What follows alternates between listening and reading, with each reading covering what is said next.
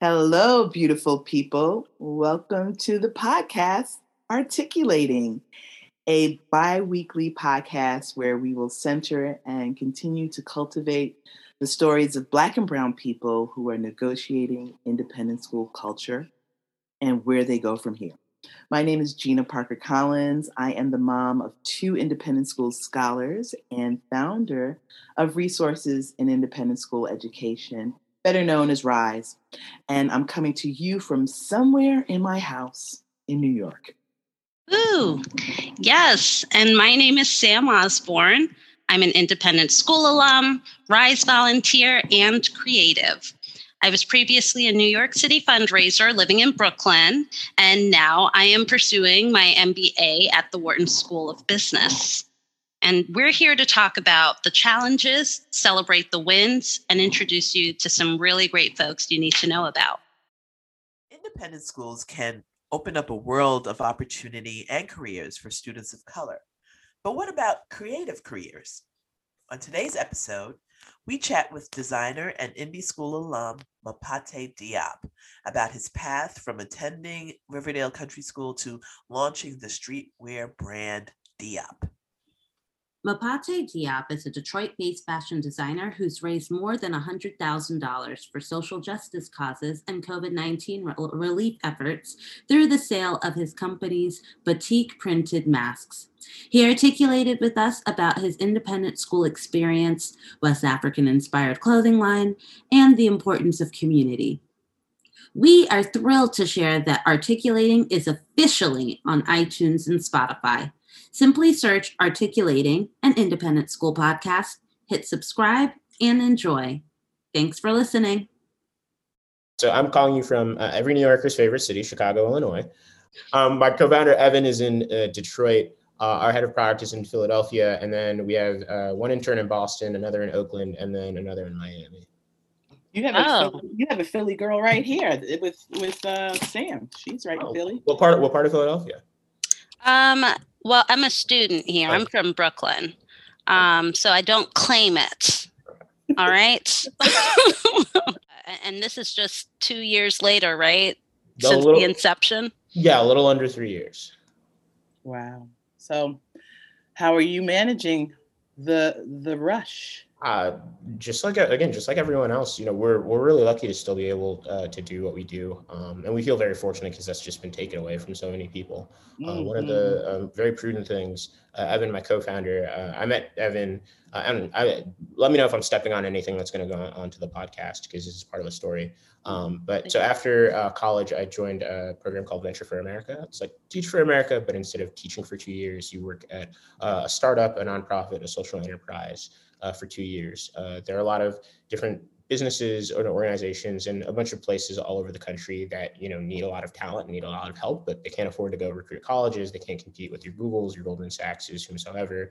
Uh, and so V F A, which was founded by Andrew Yang, who will unfortunately now be the mayor, it looks like, uh, he uh, basically eighteen cities across the country, you know, Detroit, Baltimore, Saint Louis, Cleveland, to get young people to go work there. So I was working for a software company. Evan, my friend, now co-founder, was working for a tea and beverage company. He was the second employee there. I was the eighth employee uh, at my organization. Uh, and that's where we first met. And we were just sort of in that ecosystem, learning about small businesses and learning about startups. And it was a year in that we we got started in earnest uh, on, on, on Diop, like formally. So then um, what was that, you know, that's obviously a huge departure from what you were previously doing. What were previously your long-term goals before uh, entrepreneurship? Uh, prior to that, uh, well, entrepreneurship was, and I still really don't consider myself uh, an entrepreneur. I never studied it. Uh, Evan and I, neither of us uh, have ever been in the fashion industry. We've never, we weren't trained in fashion. Um, this is still, as far as I know, our first venture. Um, so we still don't even really consider ourselves entrepreneurs. We just kind of figure out the business. Uh, part of that, I don't know, just because we're so young. I mean, we had a job and a half between us. Uh, I'm twenty-six and Evan's twenty-seven. Uh, so it was still it was still too soon to tell. We we actually really quite liked our jobs. Uh, Evan joined as the second employee of his company, and by the time he left, uh, it was up to six. I was the eighth employee at my company, and by the time I left, it was up to forty. Uh, and I was helping them build out their entire business development plan and their playbook. So we were just focused on learning a lot, really.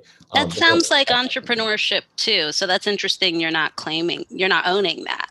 Yeah. Um, Yeah, we just were focused on learning as much as we can, as much as we could. There wasn't any like set design, like milestone.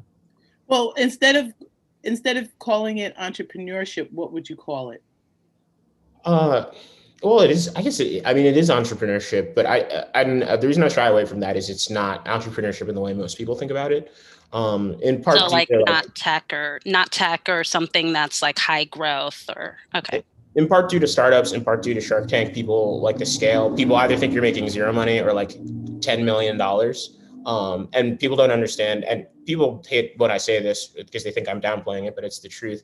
Uh, we're we're a cash flow business. We're no different than your local coffee shop or dry cleaner. Like it's you keep cash, you keep more cash coming in than is going out. Uh, and in our sort of business, like you're not profitable for five, six, seven, or eight years. We're we're a bootstrap company. We've never raised money. We don't intend to fundraise, and we've turned down offers of fundraising because we said, look, we're not going to return ten x whatever it is you give us. This is this this is basically this is basically like a mom and pop shop, but it's just run online. And so when you're trying to explain that, I also like to say, you know, we're not in the clothing business. We're in the people business. Our job's not to sell clothes; it's to manage people's expectations. That's part of managing people's expectations. So that's why I try to explain to people, like the secret sauce isn't that we're doing something special. We reinvented the wheel. Like any of that sort of stuff. This is just a very prudently run small business. Fascinating. Yeah. You're in the people business. Every, everyone is in the people business. Yes. Yes. Um, but it, I'm, I use that to kind of illustrate that that's, that's, the, that's, that is what we do all day. Like it's, it, it will also say like, it's not the clothes, it's how they make you feel and, and what you do in them that matters. And that's about people. That's not about products. No, and I, I, the reason I followed up was because obviously there's always that concern with um, Black business owners, um, the almost imposter syndrome that, you know, you can't be considered, you know, an entrepreneur, but it's interesting your approach to it, and w- which I respect. Um, but I, I would be interested to know, because I think one of the threads we wanted to explore here was the comfort you have um, at twenty-six um, to be the head of a business. So, so what are what concerns or anxieties float through your head? Uh, well, on the on the business side, and I'll be brief about this. On the business side, it's the same as it always is. You know, it's always thinking, who is this for? Um, why would they like this? How do we get them to come back? Um, how do we reach them? How do we talk to them? That's an ongoing concern. That was the hardest part very early on when you're just starting out, um, because we had an idea and then we turned it into an item. We weren't sure that item was a product. Uh, we figured out it was a product. And then really that transition from how do you take a product to a business and then grow that business? That product to business part was very, very tricky. And you realize that that's just an ongoing challenge. Uh, otherwise, the, the real challenge is, you know, Uh, how do we, you know, how do we continue to stay true to and articulate our values as a business? Uh, how do we continue to do right by our customers? How do we keep uh, discussing and, you know, supporting things we care about? Um, we've been very fortunate uh, over uh, because in part due to the mask and some other things, uh, we've been able to raise over one hundred fifty thousand dollars for one hundred different uh, COVID relief uh, initiatives and organizations, not just in Detroit and Southeast Michigan, uh, but the Midwest and nationally, everything from food insecurity uh, to housing advocacy to uh civil rights to prison reform and things like that. So how do we keep uh, you know those initiatives going? um it, it really is uh, it's it's two sides. It's both, you know, how do you you know keep the business running up and running, uh, and then how do you continue to articulate your values through the, through that business. Uh you just threw a lot of um numbers yeah. at us that were um that kind of knocked the air out of me, so mazel to you and your growing team. Yes. Describe your family. Sure. Uh, so I'm uh, the youngest of three. Uh, my parents have been split uh, since I was five. Uh, both of my parents are college professors. Uh, they met in graduate school uh, at uh, Berkeley. My mom was getting her PhD in uh, sociology, and then my dad was getting his PhD in English. And my, my, my mom currently teaches uh, American Studies, Women's Studies, and African Studies, and then my dad teaches uh, comparative literature. Um, so it's not necessarily that they're creative people in my house. It's just there's a lot of books in my house, uh, and particularly there's a lot of art and a lot of literature in my house. So that was something that was very important. Mostly it was it was, it was really it was reading, um, and so that and so and then I have two older siblings. Uh, my oldest sister, uh, she's a project manager, although she was an accountant uh, by trade, um, and now she's a project manager. And then my older brother uh, is a software developer uh, for I B M. Um, and so he works on software. And I always like to say the only real professional advice that my parents had ever given given to all of us was like, you, brought, you probably shouldn't go into academia, um, just because they knew what it was like uh, for them. And they're like, you should be and apply yourself to other things. Like school is important and reading is important, um, but you should try always try out other things. So that was that was always the real impetus in my house. It was just like read and like try things. So would you say, Mapate, that um, your creativity came through that, you know, um, opportunity that your parents gave you to not just do well academically, but to be creative? one hundred percent, because they, and I mean, this is probably the thing I admire most about my parents, is that they they knew what they wanted to do from a very young age. They went straight from college to graduate school, to being T As, to being adjuncts, to being assistant professorships. So they've only ever, um, my mom's been teaching for thirty years, but she's only ever been in school. My father also has been teaching for thirty years. They also only have better men in school. And so they've only ever really worked with young people.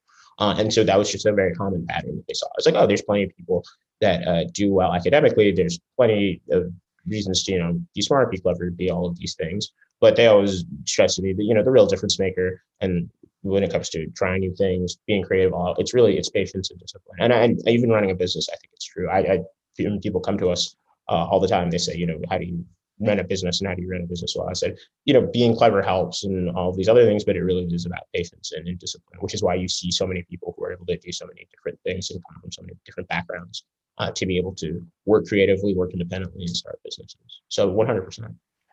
So you didn't have the, say, the uh, stereotypical uh, helicopter parent that a lot of us with immigrant families uh, sort of telling us, okay, you're going to do this, you're going to do that, and you better get straight A's and you better do X, Y, Z.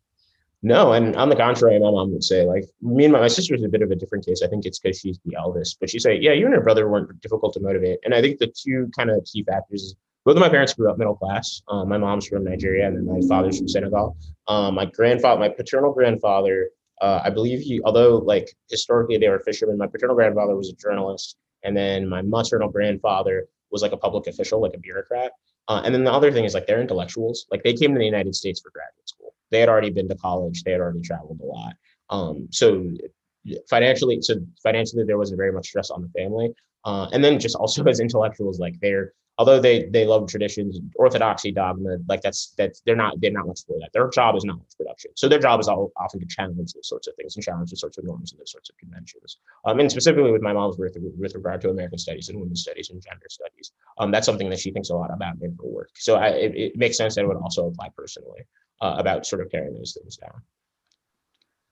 So can we move over to or move back to Riverdale? one hundred percent. I've got so, my. Uh, what on, year? What year were you at Riverdale? I was at Riverdale years two thousand, and I got my little Riverdale poster. Uh, two thousand seven. A poster. Yeah, they don't give those out anymore. They don't do these anymore. I have, I have plenty of these. Yeah, you got uh, you got Hackett on one side, and then you got the lower school. Okay. Um, I'm missing yeah. something, but all right. Okay, merch. Yeah, uh, yeah, so yeah. Riverdale can give out some decent merch. Oh, one hundred percent. one hundred percent. I've, I've, I've made many people jealous with the, with the Riverdale merch. Um, wow. I was there from two thousand seven. I came in the eighth grade to two thousand twelve. Uh, my year was notable for two reasons. That was uh, Dominic Randolph's first year, and that was yes. also, that was also the first year they got rid of advanced placement. That was the big kerfuffle when I got there. And actually, that's the reason... Because at the time, I'd uh, I said I was not going to boarding school. I had considered uh, I had considered Saint Anne's, and I had looked at Collegiate. Collegiate was kind of no-go because my mom didn't want me going to school with all boys. And then Saint Anne's, I think my mom thought was a bit too flighty. That's actually why my mom really liked Riverdale. Is she's like, is like clearly this is a good school. Clearly these are smart people. But what it was the getting rid of this advanced placement that she's like, they're not afraid to try new things. And it's like that's the kind of place where I would send my kids to school. Well, oh, and what where were you coming from before that? Uh, prior to that, I was in a public school. I was uh, I had done the Prep for Prep program. Um, so yeah, I'm a Prep alum. I was in contingent twenty-nine. Um, so I was coming from a uh, public middle school uh, on Long Island. Okay, wow. We have some amazing prep folks that we've had on as guests. So you have just been added to that illustrious list. Good, it's good company to be in, really. Yeah, yeah. And there's always such a difference between, say, you know, a, a prep student. There's very basic, uh, subtle differences between, say, a prep student and some of these other placement programs, like, let's say, Early Steps, where they join, say, around kindergarten, first grade. Um, I, I think one of the biggest things is perhaps a, a, a better sense of self or sense of identity. Did you feel that uh, entering Riverdale when you did? Oh, oh, one hundred percent. And you just get that from other, seeing other prep people and having other prep people as mentors. And even now as I get older, because I mean, it's, it's it was now uh, going on fifteen years ago that I started Prep for Prep, and they say prep is for life. But then, but then it's, uh, but then you, there's people, they're still with you, and just being able to see them in their journey and how they continue to mentor you and bring you along and see their steps one hundred percent. And it's amazing to see that those people still have the, their uh, sense of self. Yeah, and just the idea that on a given day I can wake up and I can open up like the New Yorker and the New York Times and there's prep alums, or I can turn on T V and there's prep alums. And, the, and it's like, ah, yes, I knew that person back then. I knew this person from back then. And to see them and to see they still have such a strong sense of self, one hundred percent.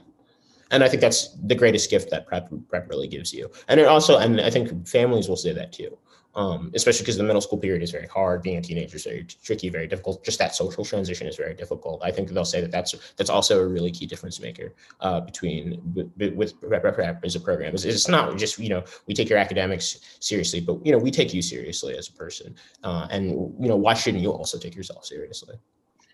You bring up something really important. Uh... with regard to having that foundation, having that affinity, having that support group when you come in.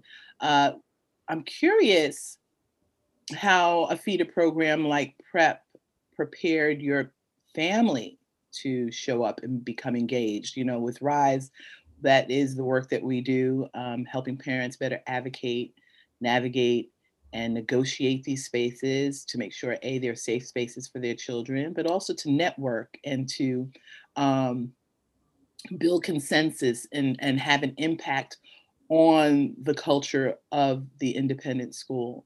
And I've often found that um, families who are coming in from the feeder program, uh, we don't see, tend to see their parents as much on campus um, or engaging in our affinity groups.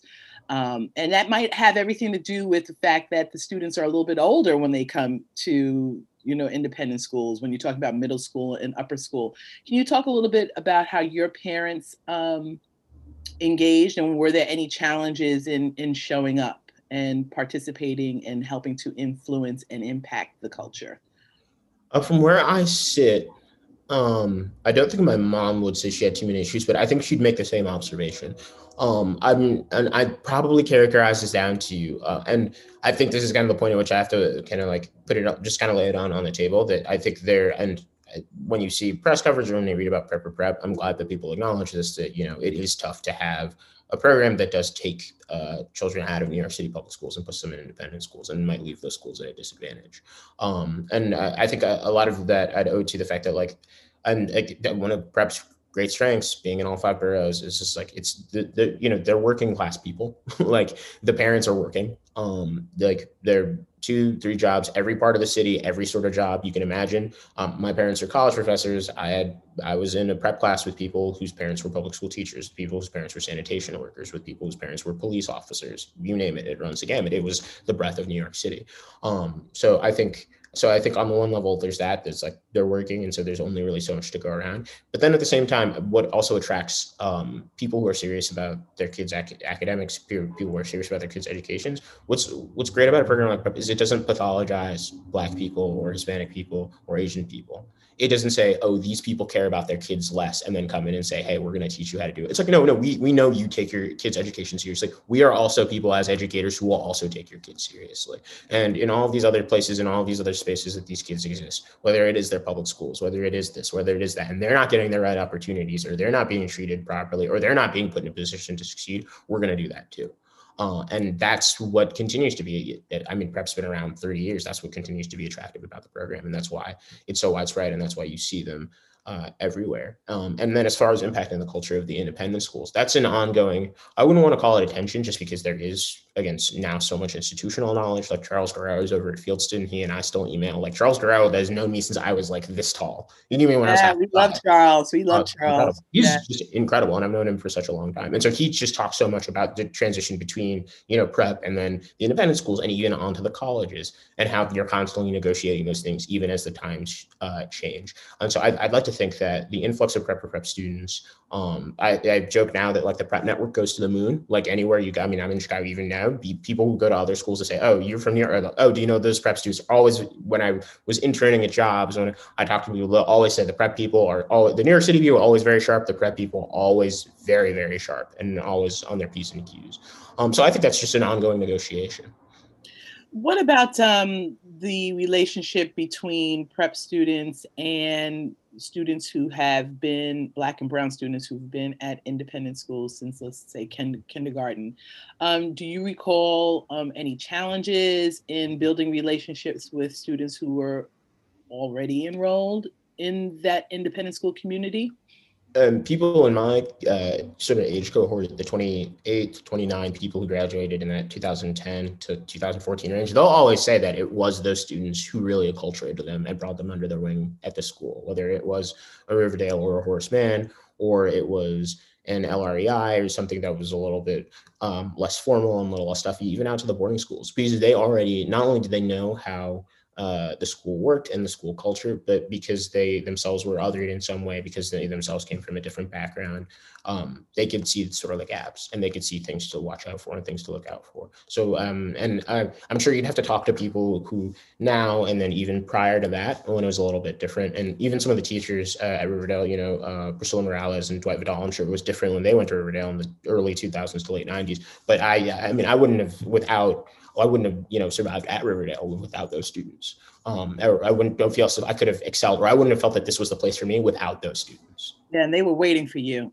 Oh, one hundred percent. My my children, who both started in kindergarten, could not wait until the upper divisions when there would be more students that would be coming in that looked like them. And uh, Priscilla Morales, another great person, um, Riverdale yeah. alum, and worked at Riverdale for a while, and is now assistant head of school at a school in Baltimore. Yeah. yeah.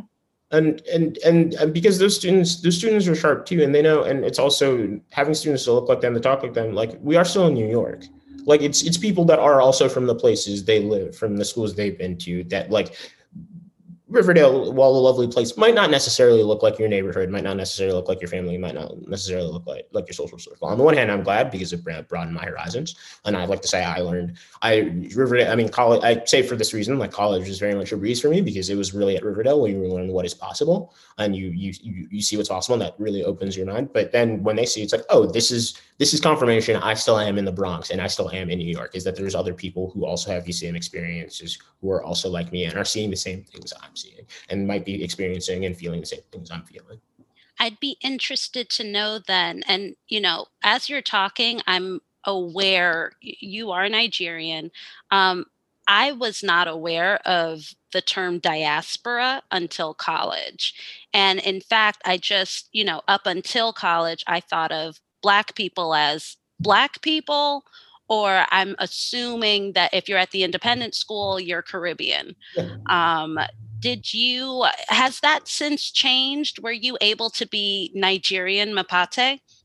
What's funny when you say that is that's changed, where it, it the direction, it's now that direction now. Like now I think there's a much more global understanding of Blackness in which you go anywhere in the world, you, um, not just diaspora, but you go to the continent, you say this, you say that. Whereas before it might've been a little bit tense and people didn't really understand each other. I feel like there's a lot more dialogue across, okay, here's, you know, you have West Indians, but West Indians are connected to African-Americans through this, are connected to Black people in Britain, Black people in France, Black people in these parts of the world, and Black people in Brazil and these parts of the world. So it's actually moved a lot more in that direction. Uh, I did, and I did feel that I was able to really share and celebrate my heritage. Um, my mom's Nigerian, and then my dad is Senegalese, but I grew up in New York, and I, I'm a second generation American. Um, so I, I it, and it's again, it, just the, one of the privileges of being in New York is just, you can come from anywhere and then you're a New Yorker. And my mom will say all the time, like, I'm Nigerian, but I'm still a New Yorker. And that she didn't, during this whole thing, she hasn't left. I always like to joke, like, when the world ends, she'll just like be in Metro Diner drinking a coffee. And like, she'll, f- for the first time in her life, she'll smoke a cigarette. She's like, this is how I intend to, this is how I've lived my life. This is how it's going to keep going. Um, so she loves New York. She can't quit it. Um, so I do, I do feel I, I was able to share that. And again, and this really speaks to, I think, Riverdale's culture and people bringing themselves to Riverdale, um, sharing the things that are important to them, and really just in, in community w- with the values that you see at Riverdale. Um, and I think that's just the kind of culture that, that we really fostered. Well, how are you expressing that then? Um, it, I, I'm not too familiar with Riverdale culture. Was there, um, could you do that through cost, uh, not costume, could you do that through uniform or through um, uh, socially, play dates? How are you doing it? Uh, it was a number of things. So the shirts, um, I still have it. It's actually, well, that specific one that I wore at Riverdale is at my mom's house, but the prototype for what would become our first product was from a shirt my mom made me. And I used to wear those at Riverdale, and people would ask me what those were. And my old dean, Brian Carver, when I was on the phone with him uh, recently, he's like, I, re- I remember you wearing these shirts uh, back when you were in school, and you were so proud. And you talked about how your mom got them made for you, you talked about, you know, what they meant to you and being able to wear your identity and a piece of your heritage with you at school. And so that's on the one hand. And then also when it comes to, um, I know that the curriculum's changed a little bit, but when it came to uh, advising, when it came to I L S, when it came to different sorts of classes in which we would do projects that kind of took a little bit longer and projects that really involved having a personal perspective and really sharing your journey, I was really able to talk about um, my family. Uh, I was able to share, you know, their journey and, and share. I remember Janice Warner's English class in the eighth grade, I did a whole project and presentation about my mom and about teaching. Um, I did something for history class too. So it was both inside and outside the classroom. There are always different ways to really express myself. And, but then that was also a pedagogical tool. That was also a way for me to learn and to be able to communicate and to be able to communicate ideas and be able to take what it is I'm learning and really apply it and see how it applies in my own life. So Mapate, can you hmm. describe for us, since this is a podcast, Absolutely. what that shirt look like, the shirt that your mother made that you were proud to wear, um, that spoke to your culture and that others were curious about? What, describe what that shirt looked like. Sure. So, uh, so the most important thing to know is that it's made of Ankara, which is a wax printed cotton fabric. Ankara itself, uh, it comes from a batik process, uh, first appeared in Indonesia around the twelve hundreds. Very, very simple, very basic process. You take cotton, uh, you bleach it. Well, you take cotton, you pick out the seeds, the impurities, you clean it, you bleach it, and then, uh, I'm sorry, you clean it, you uh, bleach it, then you dye it, and then you let it dry. And the reason I explain that is because that is a pretty much the basic primitive way to dye cotton, and every culture has them. If you look at indigo in Japan, if you look at Pakistan, Mexico, Argentina, we have uh, customers from all over the place to say, oh, we do something similar in my country. I'm like, yes, because that's how you make colored cotton clothing. Um, and so it was the Dutch that brought the batik fabric from Indonesia to West Africa, where it then became popularized. Now, they do have their own sort of indigenous ways of uh, making fabric. And it, it, there's maps of different parts of Africa where they say, okay, this is how we make our own traditional fabric. But the wax print fabric with the bright colors and the bold patterns and the stuff we use that you might see in Harlem, you might see in Brooklyn, you might see in those places, that's sort of how that's made. So that's the most important thing to know, is that it's it's bright colors, bold patterns, and it's one hundred percent cotton. The form of it is almost like a, it's like a cross between a tunic and a polo shirt. Uh, the polo shirt is because typically it's got a, it's got kind of a band collar, like a rounded collar, and then it'll have two buttons right here. And then I say a tunic because it's it's an it's kind of a flared out sort of opening. It's funny, is the first when we first had our first prototype and we'd send it around to people for feedback, the number one piece of feedback we'd get is, these feel too much like scrubs. And so we actually had to end up slimming it down, and we actually had to contour the sides to make people see that, oh, it's it's really a shirt. Um, so that's the way in which I describe it, is imagine a one hundred percent cotton polo shirt, uh, but one that's uh, a little bit more loose on the bottom, uh, and and and kind of wears a little wears a little bit breezier and a little bit looser. So let me ask you, I'm dating myself here. I grew up in the Bronx. Mm-hmm. Um, I am the child of the civil rights movement. What and- section of the Bronx? And, oh, um, North Bronx, so Derima Avenue. Derima, okay. No, okay, right, right next door yeah. to Mount Vernon, which I eventually moved to. But, you know, also um, grew up during the Black Power movement. So we called similar shirts dashikis. I don't know if, in fact, that is, are they one and the same? So that same idea, um, when uh, they when in the late sixties, when they first came up with dashikis, that was the same idea. It was basically seeing, and it's funny because I literally, where did this book just go? Uh, I just put it down. They just put out a, a book from the U N called Todd Webb in Africa, who He was a photographer who went around Africa in the nineteen fifties and sixties taking photos when countries had gained independence. If you look in those photos, you'll see that they're wearing the early version of what would be dashikis. Uh, it's color, it's colorful, it's flowing. It's almost like a, um, the dashiki form itself takes from a thobe, which is actually Arab, um, because of that Arab influence in North Africa, which is why it's, it tends to be very loose and hang a little bit loose. But the dyeing process and the colors, um, because there are, and, and this is the indigenous influences, there are some patterns that do, and colors that do tell stories. That's, it's the same sort of idea. Um, and actually when we, and we're like, okay, how do we actually market this to people? Well, we say it's, it's kind of like a dashiki, but it's actually something that you'd feel more comfortable wearing, both in the sense that this product fits your lifestyle. So you can wear this to work, you can wear this to school and not feel like you're in costume. But then at the same time, this is a brand that reflects the world that you live in, which is to say, you might not necessarily share in this heritage, but it might be something that you're interested in, or you might know people who might be interested in this. So we, we really, we, when we come to marketing and sort of branding our product, we really thought about working from dashikis. Okay, how do we then put this in a modern context that doesn't feel forced or doesn't feel inauthentic or doesn't make people feel uncomfortable? So was so the masks, the masks for COVID, yeah. Did they come after Diop was formalized, or was was was that Diop from the beginning, the masks? Uh, that came after. So we, uh, yeah, so uh, fourth of July, uh, twenty seventeen, we're at a cookout. I'm wearing uh, the top my mom had made. Evan comes up to me and says, hey, that's a cool top. Where'd you get it? I explain that it's custom. Um, and then he's like, is there any way we can make that ourselves? Uh, we spent six months putzing around prototypes. That's driving to, we're in Baltimore. The That's like, wait a minute, wait a minute, hold on. Just like that. We're at a barbecue. You like yeah. my shirt. Uh, can, do you think we can do that? Can we just make As one does at barbecues. As one does at barbecues. Now, Evan went to Riverdale too, right? Evan did not. Uh, oh. Evan is Evan did not go to Riverdale. Evan is from uh, Detroit, and then he went to Detroit Public Schools, and then he went to Michigan State. He did Design for America, which led him to Venture for America. So that's how we met. Okay, gotcha. Uh, but what's funny is our head of product, Jack, went to Fieldston, so, and he's his parents actually grew up two blocks two blocks away from me. So I was that's like, that's how that works. Yeah, I was like, yeah. Response? Were you like, uh? okay, or you were like, you know what, I've been waiting for someone to, to, to recognize the G. No, I, I, I, when I saw, when, he, when I met, when I met Jack, and he said I wanted to work with this, I'm like, I'm like always, always on the ball, always on, always on the ball. He knows, you know, he knows. Uh, and Jack and Jack's family, um, historically, they worked. Uh, although they're Jewish, they worked in manufacturing and textiles. So his family business was subcontracting and working with all these different factories to make to make goods. Um, because the, his family um, and his family, like his family has roots in the garment district on seventh avenue and the Avenue of Fashion. That's what they did historically. So I'm like, oh, this this makes sense, which is also like a very New York thing to explain to people. And a very independent school thing too. I mean, very that is one, the world does open up, you know, oh. um, and there are opportunities to meet people who just so happened to do some work in the garment district, right? You know, so it it it made sense. one hundred percent. Yeah, and Jack had graduated. Jack graduated uh, from Fieldston in twenty eleven. So we had never crossed paths uh, as independent school students because he was a year ahead of he was a year ahead of me. But I knew a lot of I knew a lot of his friends, and he knew a lot of he knew a lot of his people. Um, and for listeners, just so you know, Riverdale uh, Country School and Ethical Culture Fieldston School, um, both Bronx campuses, are less than probably a half a mile from one another.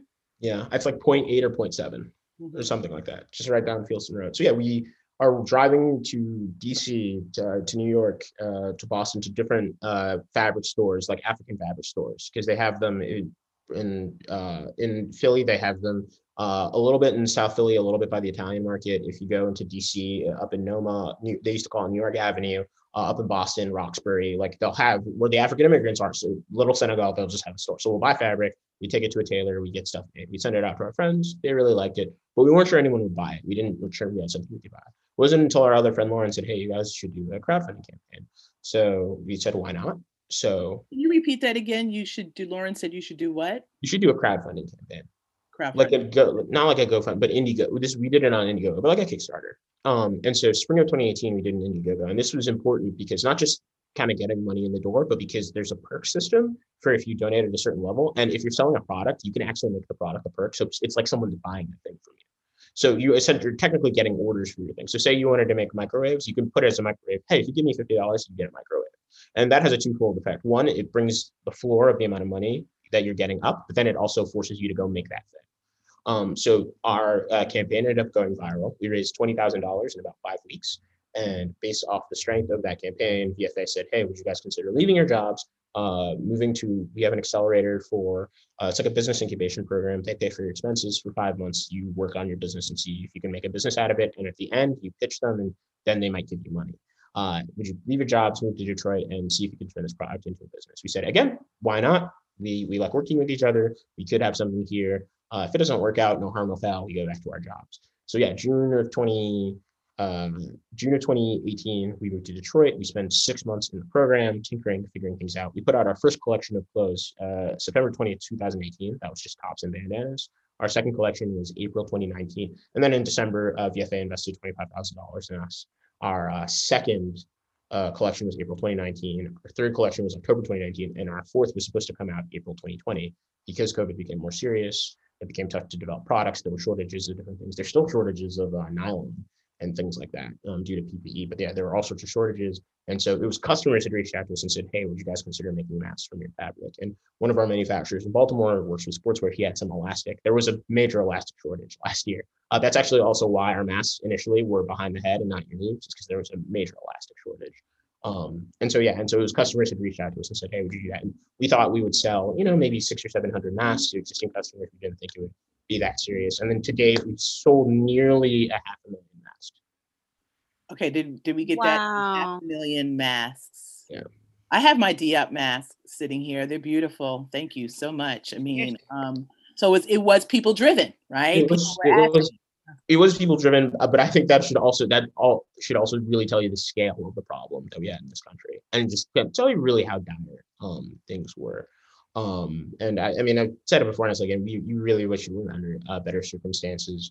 Um, and just that that a week of April was just very difficult. Um, being able to um, just being having to talk to the C D C and having to talk to our lawyers and having to understand that stuff, it was, it was frankly, it was looking back, it was a little bit painful because you knew, you knew that this was going to be much more serious and this was going to uh, last a lot longer. And uh, as I said before, you know, we're in the people business. Um, so we deal with customers every day. It's very good. It's very humbling. That's actually the most important thing. And the thing I like to preserve in my job is being able to interview customers so we can deal with unhappy customers. Uh, what really takes a toll on the team, and I think if you talk to any small business owner, what really pains us is when we get emails from schools, when we get emails from nurses, when we get emails um, from nonprofits, when we get emails from reservations about people who aren't getting the things they need, whether it's P P E, whether it's support, whether it's money, whether it's masks, whether there's things like that, because those are questions we just keep coming in. And I don't think people understand just how dire uh, the state of things were uh, in the country. And our masks are by no means, you know, they're not medical. Great, they're not medical grade. They're supposed to be, they're not supposed to be a substitute for P P E. You're supposed to make your own mask because we needed to preserve P P E for those who need it. But then, you know, we get photos of people delivering babies in masks, going to appointments in masks, doing all these things that the masks weren't designed to do. And that was a very, very tricky period for us. Wow, saving lives. Um, and so you, this would be a Black-owned business, correct? Yeah. Um, because my next question would be, so obviously there's this boom, you're selling five hundred thousand masks, um, this boom due to one crisis, which is COVID. Then another crisis arises June, July, um, which has humongous implications economically for Black-owned businesses. Mm-hmm. How do you describe that feeling of, uh, you know, the brand taking on this new layer, taking on this new responsibility? Truth be told, uh, mixed. I had mixed feelings. Um, the first, so one of the very uh, early things that we learned, one of the things we learned very early on when we talked to customers is they'd say, how do we find more businesses like yours? Um, and we thought, you know, better than emailing them and saying, hey, check this out, check that out. Uh, every Tuesday and Thursday, although it's now moving to Monday, Thursday to accommodate more stuff. Every Monday and Thursday, we give away, uh, we buy from, directly from a Black-owned business, Black artist, um, Black-owned organization. We buy something, and then we give it away on our site, and then we introduce uh, them to our audience. That killing two birds with one stone. One, you get to support them directly. Instead of saying, hey, go buy this, they might or might not buy this. It's like, hey, we'll, we'll just give you money. Like, give us whatever it is you're selling. And then has the twofold aspect of really introducing them to Uh, our audience. And and what's great now is I think because of what happened, less other people know that if you can think of it, there is someone Black who likely makes it. Um, and for people to see that there are all these Black businesses, not just new ones, but ones going way, way back there, even businesses people did not know were Black owned or were run or by Black people or historically employed Black people um, that I think people are learning about. And I love learning about those stories. Um, so on the one hand, uh, I had mixed feelings. I said, well, it's about time. And I really feel, again, for those people who have been working for such a long time, because running a business can be very lonely, and it can be very isolating, and it can be very difficult. And there are a lot of very good, very solid Black business owners wherever you go in this country, even abroad. Now you see that too. Uh, and then at the other hand, and again, you you just wish it were under better circumstances. You wish someone didn't have to die for this sort of thing to happen, because the stakes just aren't the same. Um, I say to people, and this ties into the mask issue very well, it's like, you know, we're we're a clothing brand. Um, if there are much worse things you could do than sell clothing online, um, but our business isn't designed, oh, there are a lot of things our business does that it's not designed to do. Um, and there are a lot of things, and you even learn this when you're in a program like Venture for America, when you're in a postgraduate program, or even when you're in a program like Prep for Prep, like there are a lot of things that enrichment programs and education and things can't solve. Um, and that really affects people's lives in a very material way. Um, when we do things for V F A, when we do, we, Evan and I, my co-founder, we lecture at business, we talk at business schools, uh, we talk at other schools, because again, it's like tough to hard, it's tough to find like a twenty-six and twenty-seven year old who bootstrap their own business. Like if you go to a business school, you'll read about Nike, you'll read about stuff that can seem kind of far away. So professors like that, oh, someone they can relate to, someone who's on the internet. But they'll always say, oh, how do we get more entrepreneurs? How do we get more female entrepreneurs? How do we get more entrepreneurs of color and things like that? And uh, we always come back to the same two things. It's student debt and healthcare. Like before we talk about running a business, any of that other stuff, like you got to knock that out, because so many people are starting from so far back because of the material conditions, because of the neighborhoods they come from, because of those things. And there are certain programs and things we have in place that aren't designed to meet those needs. So until we're meeting those, we're losing out on, there are, I say all the time, there are much more talented, much, uh, you know, better people with better ideas who can't, who can't go pursue those things because of where they come from, because of the kinds of things they've uh, experienced. Um, so ultimately, yeah, I, I, I had very mixed feelings about last summer. Well, you just brought up uh, the idea of being able to change policies, right? When you talk about healthcare and student debt, do you see Diop moving in that direction to be able to impact policy? Uh, only insofar as being able to support policies that do do that and uh, support people who do pursue those things. And, and what we do with Diop is really try and draw a line in the sand and say, because we're a business, we can't do this. Um, I think one thing people aren't thinking about enough, um, um, apart from sustainability, that's a separate question, is, you know, we donate a lot of money and people come at us for donating money. The thing I have to stress to people is like, there's not very, there's very little accountability with some of this stuff. Evan and I are bootstrapped. We don't have a board. We don't report to anyone. We, you know, again, we try and do right by our customers. We try to do our best to be transparent. Um, we do our best to act in good faith. But, you know, just as soon as we, we can also, you know, we can also go donate money to people who make things worse. And so the reason I say that is, you know, not to be arch or anything, and really not to go after anybody, but really draw a line in the sand and say, look, like, you know, there are public officials, there are means of recourse, like there are people who are, who, this is their job. And if they're not doing their job, we need other people to come and do their jobs, because there are things that my business can't fix about your neighborhood. There are things my business can't fix about your school. We can, I say this all the time, even we work with some fantastic organizations. Um, one, we're gonna, I don't want to say who they are in particular because they might take this the wrong way, um, but we work with an organization in Michigan that uh, provides art supplies uh, to children who have, uh, who children who are in social housing, for children who have been incarcerated. They provide art classes. They basically simulate the classroom experience. Now, they do really great work. We love supporting them, but why, why, do, why should we accept that children should be put in jail?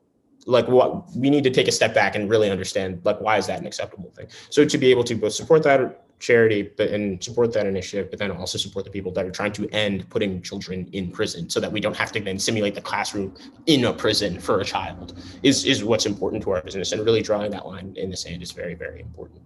Mm-hmm. Yeah, community is big for you. We want to make sure that folks who go into your we- website, it's where Diop. W E A R D I O P dot com, and you have a really cool page called the Community Circle, Community tab, and then you get to the Community Circle. Um, a lot of beautiful, brilliant faces wearing beautiful and brilliant Diop wear. Um, can you tell us a little bit about the Community Circle?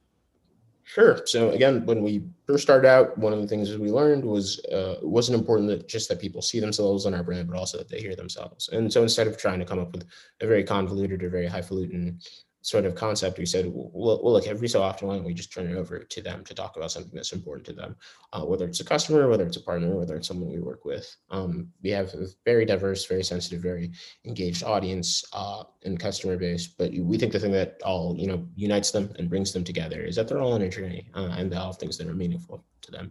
Um, and so they all have things that they like to share. And so that's what we do on our site. Uh, we email it, it goes on our social pages where someone just talks about something that's important to them.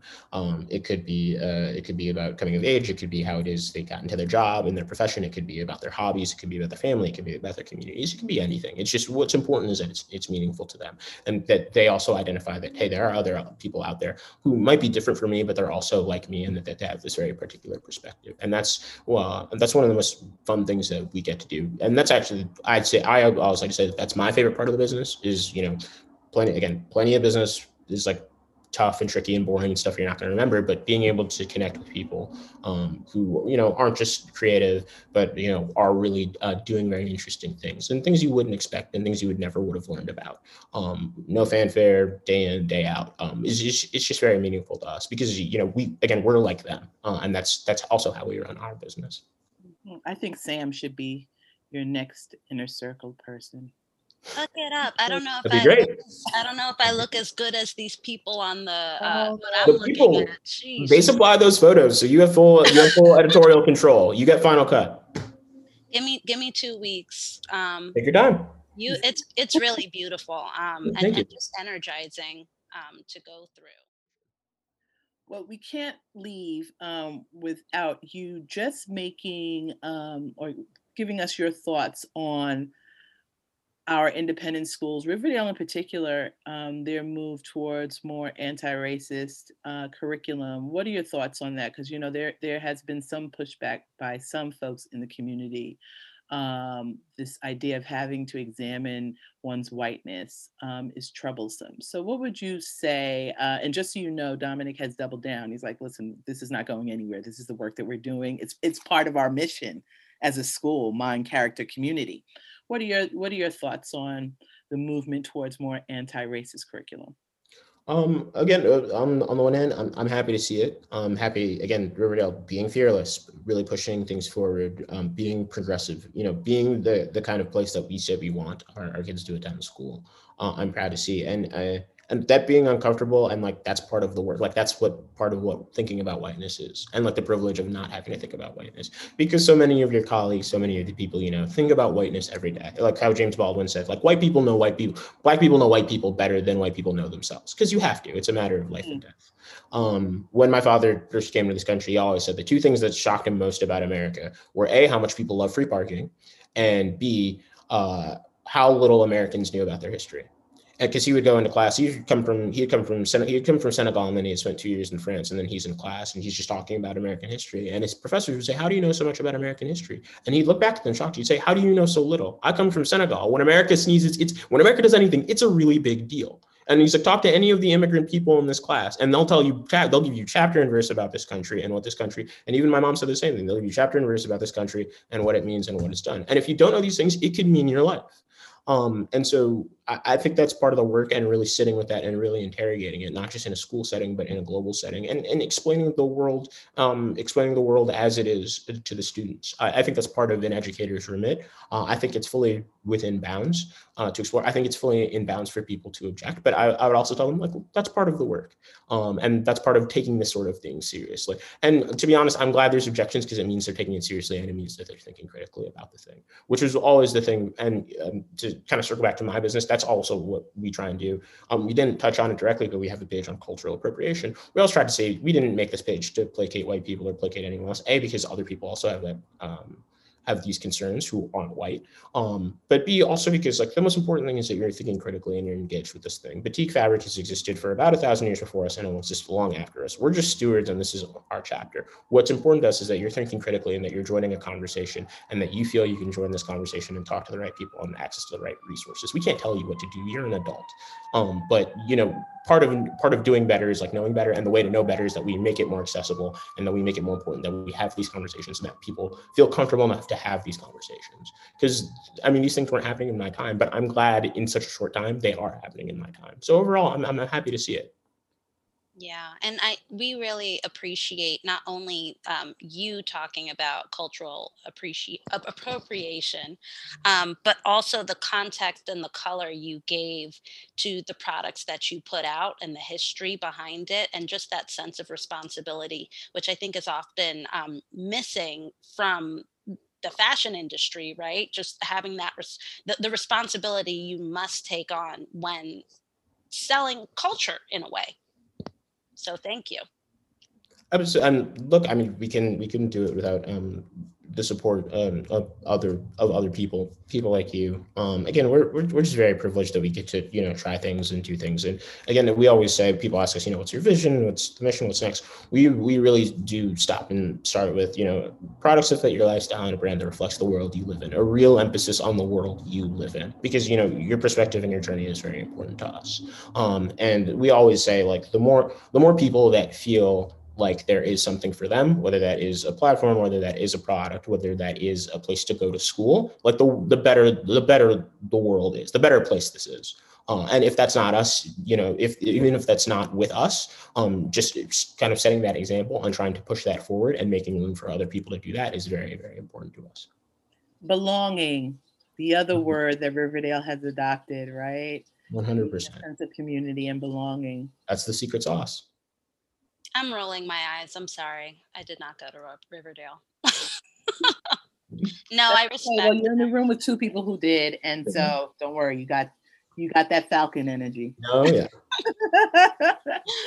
Wow. Thank you so much. I I I I learned about you and your relationship to Riverdale through the assembly, and I was like, Diop, oh my goodness, I have been buying those masks. Those have been the best, some of the best emails. I've got alumni going as back as fifty-seven, sixty-seven, eighty-seven, just seeing the class years and people talk. It's so, and well, number one, so many of them are still in New York, which is fantastic to see and so lovely. And even from uh, other schools, people from Collegiate, people from Poly, people from all sorts of different places. And the support's just been uh, so wonderful, because it get, we run around like headless chickens, like looking at all sorts of stuff. And so it's, it's easy to, it's easy to like forget that it's happening. So we, you know, we feel very, we feel very flattered, you know, that people, we make something that people like and that people really respond to and that people really engage with. We, we just feel really lucky and really fortunate. And it's just been, the support has been from alumni, from teachers, from current students, um, from people I haven't seen or talked to in years. It's just been fantastic. It's been so wonderful. I, the best is when people send me Christmas card or holiday cards with their families and everyone's wearing Diop masks. That's just the greatest. Oh, and they're saying, their parents, like, he went to, they said to their parents, he went to Riverdale with me. It's like, him, he went to Riverdale, and then they're happy about it.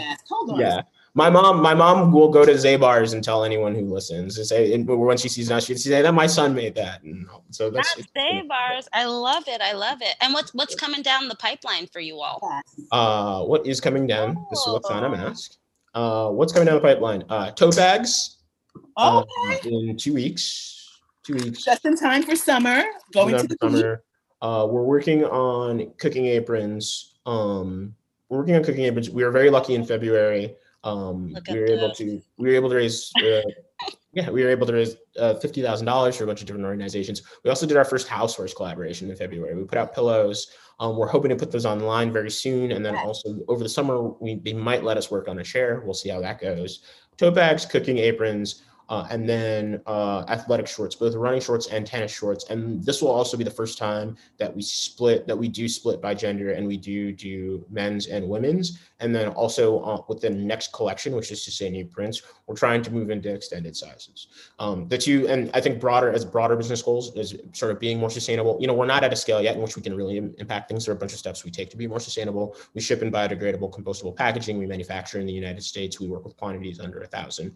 Uh, we're trying to put together an upcycling program. And then the other thing is more inclusive sizing. Uh, we only go up to two X right now. We'd like to get up into the three X, the four X, and the five X. And so we're trying to see how we can do that, but still kind of maintain uh, the price integrity. And then same thing with sustainability, is being more sustainable, but again, like really trying to stick uh, at that price. So yeah, that's that's what's coming down the pike.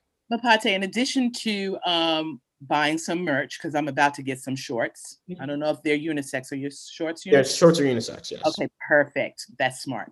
Mm-hmm. Um, but in addition to purchasing merch, how can our audience listeners support the work that you do in community? What what what can we do to support your work? Um, the two things I would say, we get plenty of support as it is. Um, support Black-owned businesses, uh, support businesses locally. Well, I, I, above all, I can't. I really can't stress that enough. Um, we feel like we, you know, we had one hundred fifty, two hundred thousand opt-out customers in about forty or fifty countries, um, which it, it's really great. But, you know, there really is someone locally like us who could use your help. And it might not be a business. It could be uh, a shelter. It could be a mutual aid organization. Uh, that's how you can really help us. And I think really advance our values is really supporting someone locally, because there is someone in your neighborhood. It could even be you one day who is working independently, who is trying to get something off the ground, who is a part of your community and is doing something in your community um, that can be very important and very impactful and very meaningful to that person, but also the people they're connected to. So I think really within the spirit of what we're doing, that's that's really what I ask, is it, whether it's a mutual aid organization, whether it's a Black owned business, uh, whether it's a, a business owned by people of color, whether it's a business owned by women, that you patronize and that you support them and that you buy locally and, and that you support and that you you do that. And, uh, and that should also be further encouragement that if you yourself are working on something, um, that there that there will be support for, that when the time comes, like there will be support for you too when you need it. And not just from Diop, but from other people too. Thank you for supporting us. Thank, uh, thank you. you. Thank you for having me. Thank you. Period. Ulating. Um, we're we're definitely local when it comes to uh, talking about the Black and Brown experience in independent schools and the support of that and advocating for our young scholars. So you are a young scholar that has done real good and is continuing to do good for the community. So we really thank you so much for your time today. Thank you. Thank you for having me. Again, just the Riverdale, you know, the Riverdale connection. Um, yeah, it, it, just invaluable. And it, it, it's just great that it just continues to be. Um, it's something that I continue to have and something I can continue to treasure and really foster and just really grows with time. It's, it's, it's a real privilege.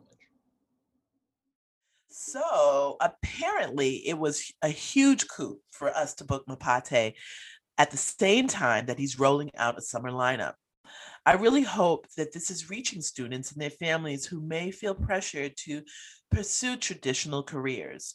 Independent schools come with a huge price tag, but you can't allow that investment to dictate your future. one hundred percent, Gina. And I don't know about you, but I am just so inspired by how Mapate is just so authentically himself, even back to his Riverdale days.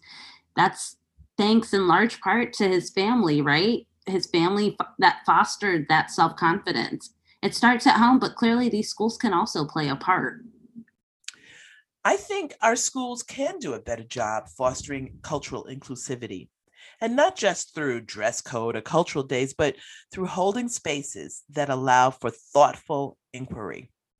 If we go back to Mapate and the inquiry and response to what his shirt represented culturally, it became a dialogue that turned into a business. Yes, yes. Um, and before we go, it does behoove us to acknowledge Derek Chauvin's guilty verdict. Um, it was an incredibly chilling moment for many of us who've waited practically a year for justice to be served. And personally, I was shocked by the outcome, um, but also disappointed by my shock. The justice system did the bare minimum for George Floyd. Um, and I, I'm just, you know, I, I didn't even expect that to happen. I feel you on that level of expectation, Sam. You know, being hopeful yet holding hope at bay based on the countless not guilty verdicts. But this verdict was different, um, yet and still it's the basement and not the ceiling of the systemic work that we have to do. And yeah, thank God, you know, it came out the way it did. My my nerves are a little less frayed. Um, you know, I'm committed to this work and, and of social justice, and it's a purpose of mine, specifically through the lens of independent school education. Um, what I wanna know is, where do we go from here? What do the conversations look like in the classroom following the verdict? And what policies will we reevaluate and reform for anti-racist, equitable, inclusive, and safer school communities to belong to? You know, because our, our Black and Brown kids need to see that they matter and their lives matter. And this verdict was a tiny but crucial moment that validates that. Yes, yes. Gina, we did it again. Yes, we did. Thank you for listening to another episode of Articulating, an independent school podcast. Join us again in another two weeks and meet another amazing guest who's navigated and negotiated independent school culture. You can find us on iTunes, Spotify, and wherever you listen to podcasts.